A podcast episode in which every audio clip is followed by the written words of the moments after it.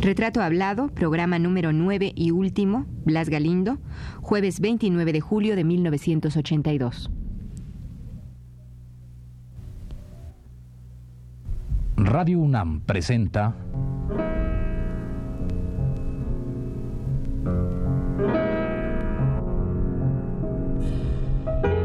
Retrato Hablado.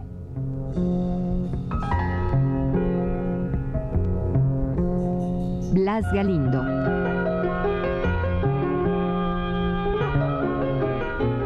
Un reportaje a cargo de Elvira García.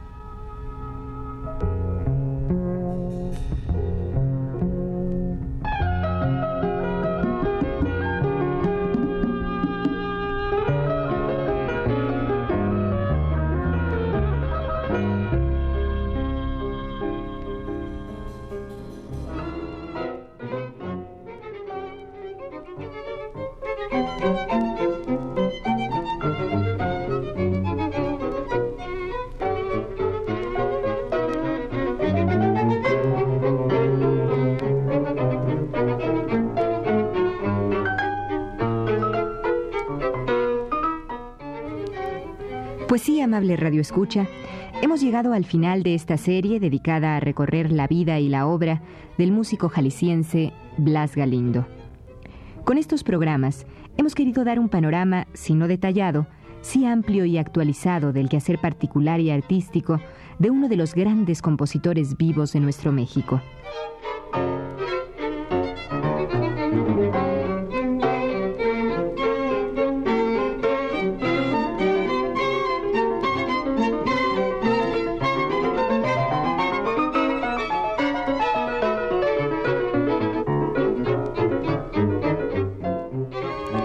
Desgraciadamente, y como sucede muy frecuentemente en el caso de la música y de sus intérpretes y compositores, volvimos a toparnos con la enorme dificultad del escasísimo material escrito acerca de la obra de Blas Galindo, de sus contemporáneos y de las nuevas generaciones que aprendieron de los músicos de la corriente nacionalista.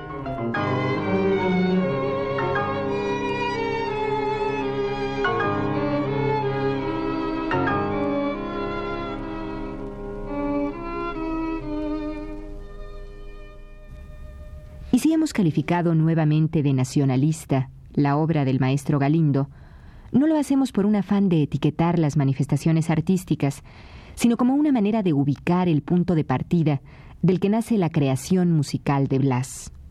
Nadie podrá negar que la música de Galindo ha ido evolucionando desde aquellos primeros ejercicios realizados en los finales de los años 30. Sin embargo, tampoco puede olvidarse que dicho músico se nutre de una esencia nacionalista, que quedaba aún muy fuerte en nuestro país y que se manifestaba no solo en la música, sino en el teatro, la pintura y fundamentalmente la danza, disciplina para la cual tampoco Galindo era ajeno, ya que escribió varias obras para ballets de aquellos años.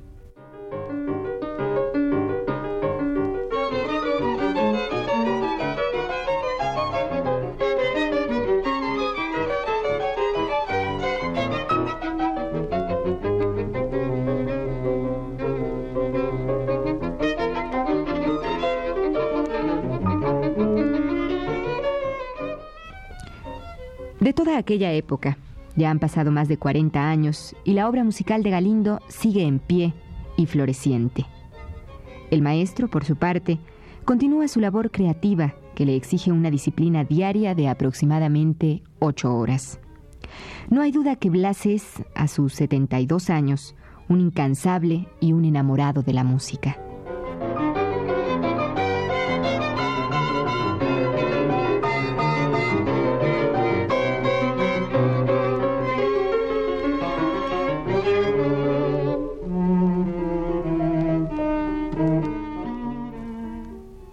Pero tampoco hay duda de que a esa intensidad creativa no ha habido su correspondiente en intensidad de difusión de la obra de Blas Galindo. Ya lo dijo en el programa anterior el crítico V. Frisch. Las obras musicales de este compositor jalisciense no son poco conocidas, sino completamente desconocidas. Desde luego no estamos hablando de los archiconocidos sones de mariachi, sino de piezas tan importantes y tan olvidadas como la cantata a Juárez, el Nocturno para piano, la Letanía erótica para la paz y otras tantas obras que no se han tocado más que el día del estreno. Después, han vuelto al archivo del autor o duermen en una larga espera en algún escritorio de algún funcionario que las ha olvidado por completo. Sin embargo, el compositor sigue su marcha. Así, Blas continúa escribiendo.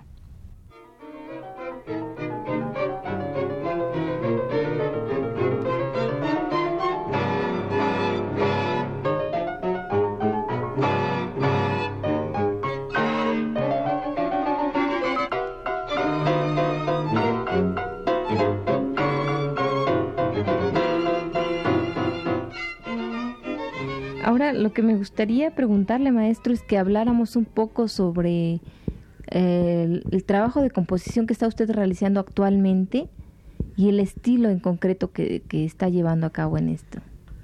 Bueno, mire usted, le decía el otro día que estoy componiendo dos obras.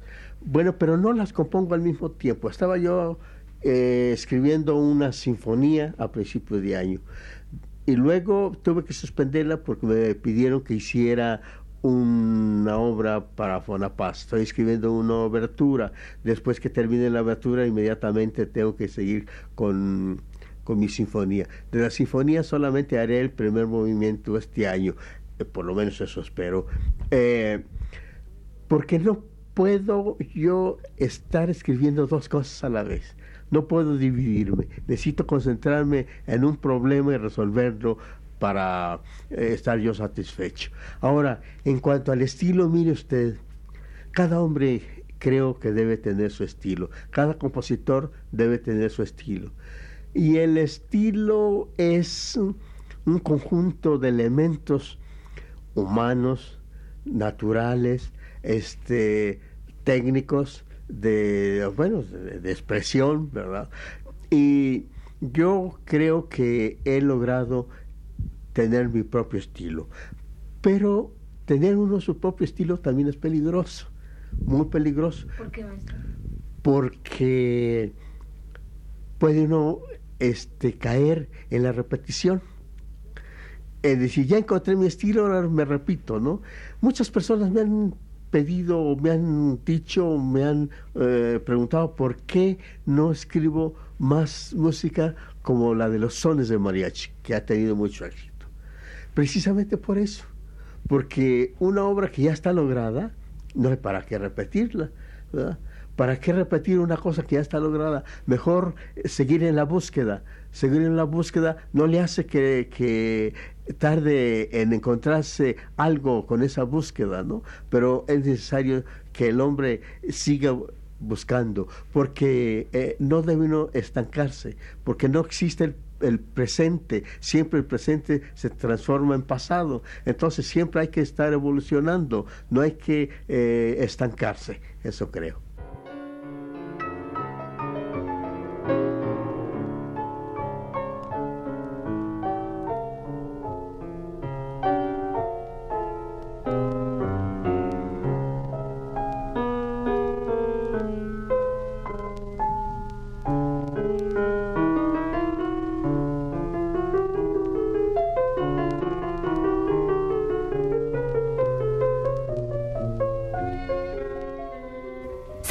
Que el caso de Galindo no es el único en México ni en el mundo. El destino de los músicos, es cierto, no ha sido en toda la historia de la música muy halagador. ¿Por qué entonces habría de ser distinto con Blas? Pero dejemos estas reflexiones y escuchemos la voz de V. Frisch, quien conversa por última ocasión con nosotros.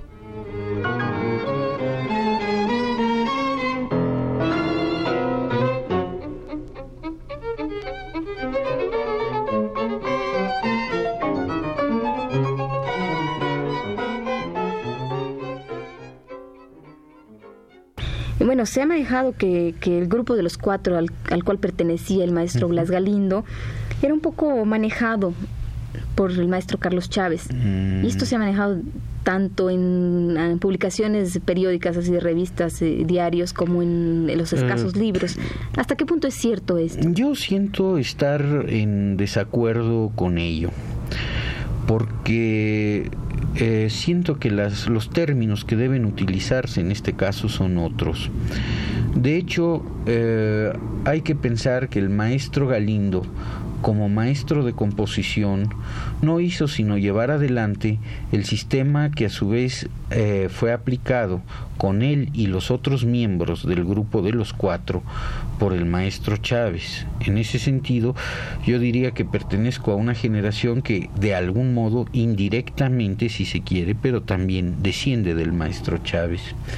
Y a través de las pláticas que teníamos con el maestro Galindo como estudiantes, también pudimos eh, saber de sus recuerdos de gentes como el maestro Chávez o como revueltas en algún momento.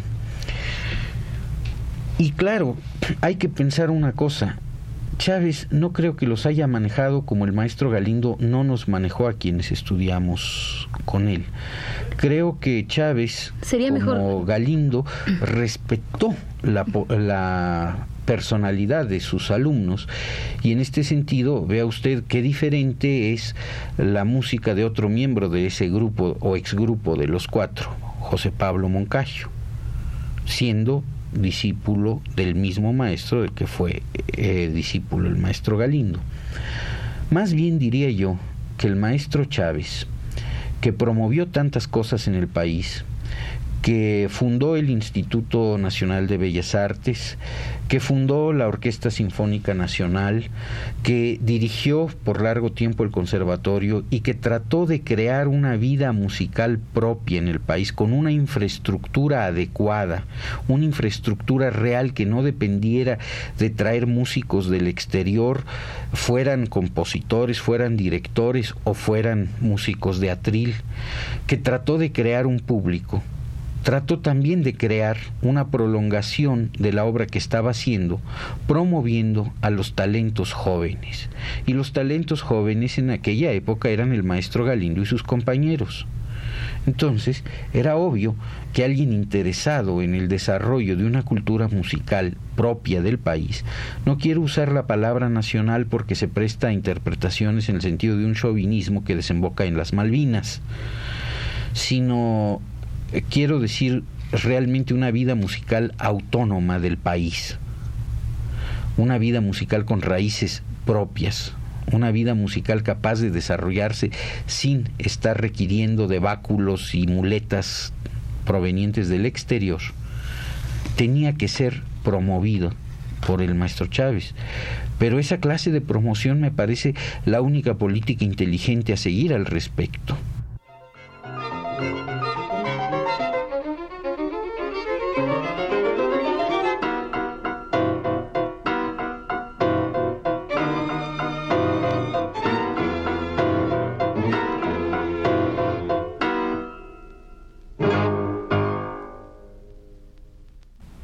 Cerraríamos esta serie sin antes hacerle conocer a usted, querido Radio Escucha, que ha venido siguiendo la pista de Blas Galindo a través de este programa, fragmentos de otra obra casi desconocida de nuestro personaje. Se trata de El concierto para flauta y orquesta de viento, interpretado por la Orquesta Sinfónica Nacional bajo la dirección de José Guadalupe Flores y con Rubén Islas como solista. Procedamos pues a escucharlo.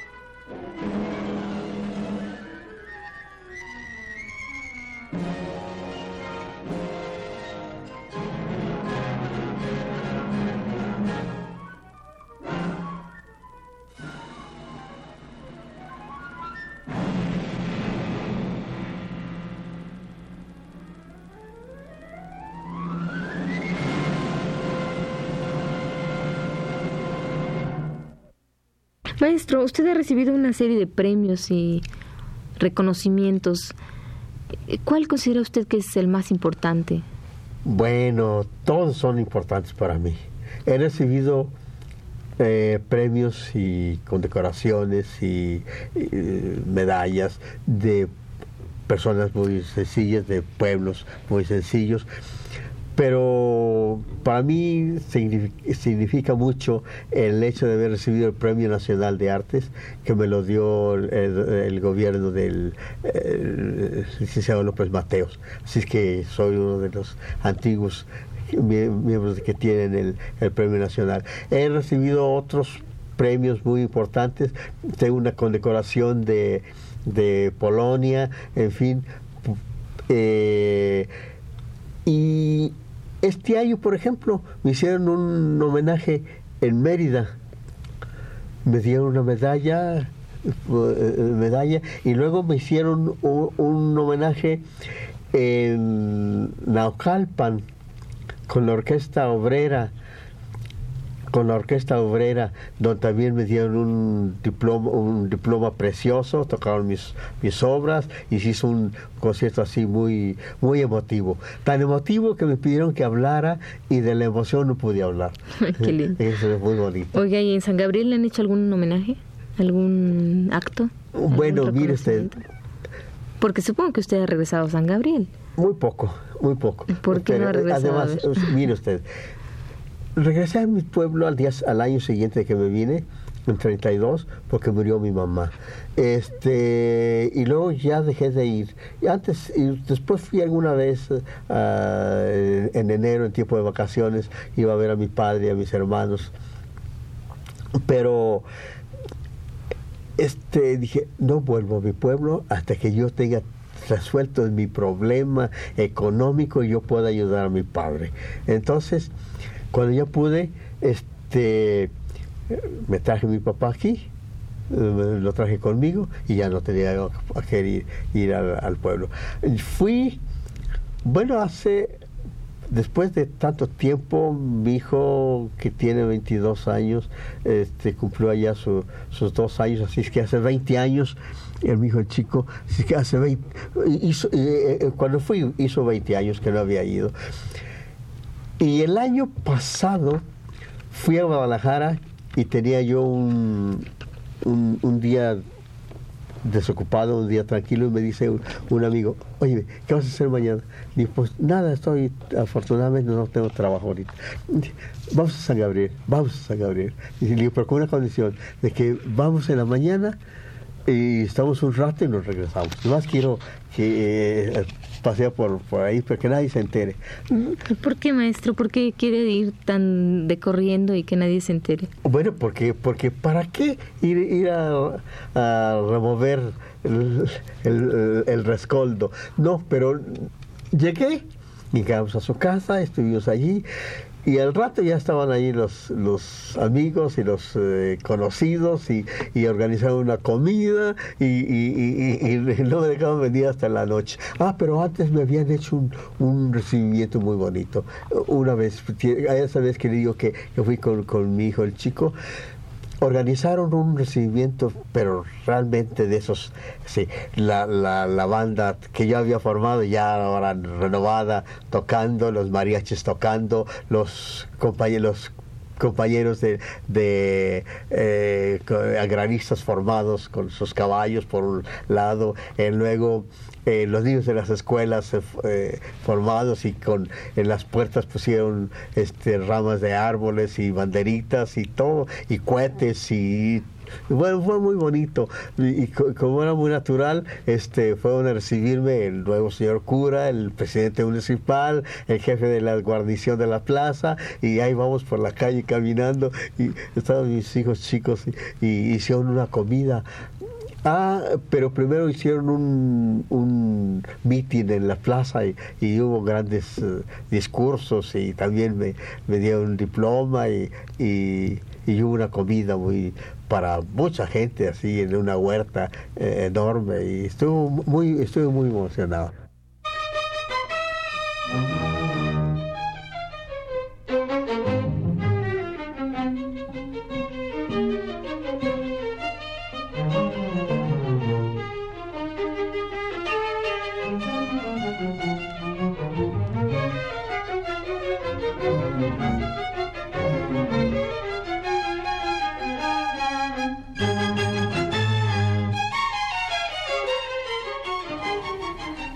Blas Galindo es una vida llena de experiencias graciosas y simpáticas.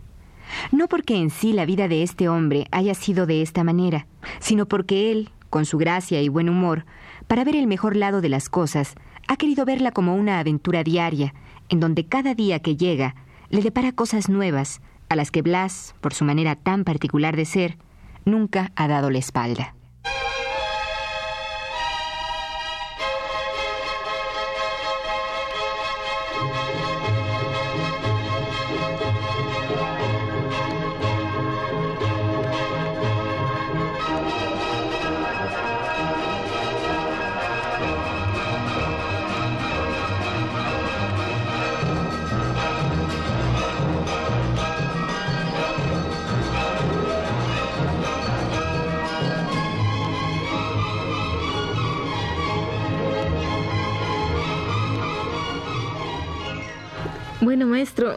Blas Galindo, ya estamos terminando esta entrevista y pues a mí me gustaría, ahorita que hemos hablado de, San Gabriel otra vez, pues que esto es un poco remover, eh, remover rescoldos, como usted dice, pero también es eh, darse cuenta, como usted decía hace un rato, de que sale usted de un pueblo pensando en que iba a ser abogado y que en realidad en el fondo lo que quería ser músico y lo, lo fue.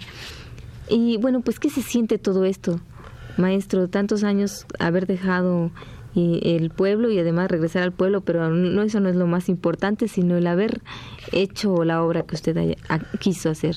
Bueno, mire usted, yo siempre he tenido coraje. Le dije a usted que nunca he dicho que no cuando eh, se me propone hacer una cosa y calculo inmediatamente poderla realizar. Yo en el pueblo dije, aquí ya hice todo lo que tenía que hacer ya había sido dependiente de una tienda, cantor, el maestro de la banda, ya no tenía yo más que hacer. Mm, si me hubiera casado allí, me hubiera llenado de hijos y a, lo mejor ya me hubiera muerto. Eh, entonces, tenía yo el deseo de, llegar a hacer algo importante en la vida tenía yo un gran deseo por realizar. Mire, una vez que estaban eh, en la, tienda, vi una fotografía del Palacio Nacional y dije yo, un día tengo que estar allí parado frente a ese Palacio Nacional. Y ahora entro al Palacio Nacional como a mi casa, ¿no? Pero, no, que no entre a las oficinas, pero digo, esa ambición siempre la tuve. Así es que cuando yo regresé al, al pueblo, me preguntaron precisamente lo que usted me pregunta, que en otras palabras, eso. Digo, miren, todo el mundo puede realizar grandes cosas si quiere hacerlo. Todo el mundo puede realizar lo que se proponga, pero lo malo es que no se proponen. ¿Por qué están aquí? ¿Por qué no se van a, realizar una carrera? Digo, a mí nadie me ayudó con un centavo para hacer mi carrera. Yo me resolví mis propios problemas y así también ustedes, les digo, los, mis paisanos, pueden hacer su carrera y, y, y hacer todo lo que quieran por eso eso es hacer patria, eso es hacer por el pueblo, eso es darle nombre al pueblo y, resolver uno sus propios problemas. Maestro Blas Galindo, ¿y usted se siente feliz de haber hecho esto? Por su patria, por usted, por su pueblo y por todos los demás. Sí, le, le platicaba a usted que tuve muchos problemas durante mi, mi, carrera, muchos problemas económicos sobre todo, pero nunca sufrí. Yo nunca sufrí, nunca me sentí angustiado. Yo tomaba eso como una medida, como una necesidad, como una cosa que tenía que suceder para que yo realizara mi carrera. Ese es, el problema. El problema es no sufrir. El problema es realizarse uno si uno tiene ganas de realizarse. ¿Comprende usted? Por esa razón no sufrí.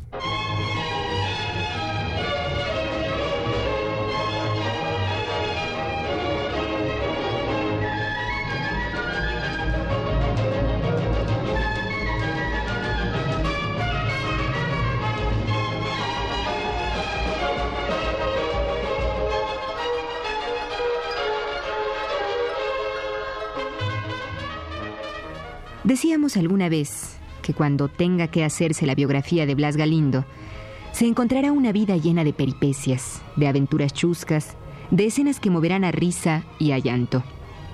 Es esta la vida de Blas Galindo. Y aquí, en este espacio, hemos querido introducirle a usted en una mínima parte de ella.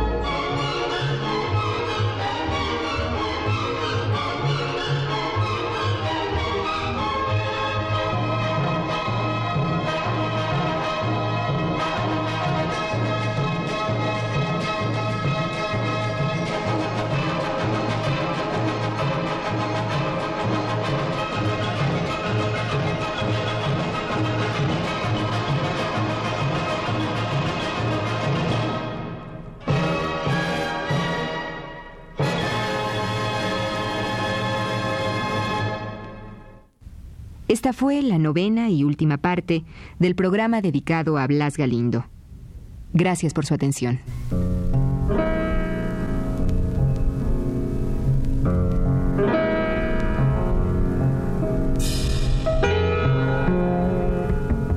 Radio UNAM presentó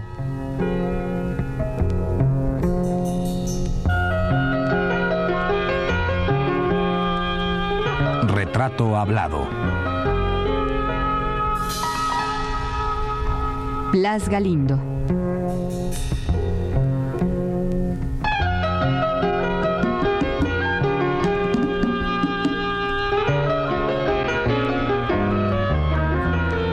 Un reportaje a cargo de Elvira García.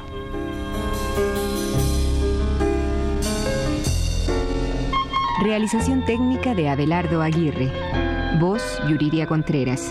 Coordinación Juan Carlos Tejeda. Guión Elvira García.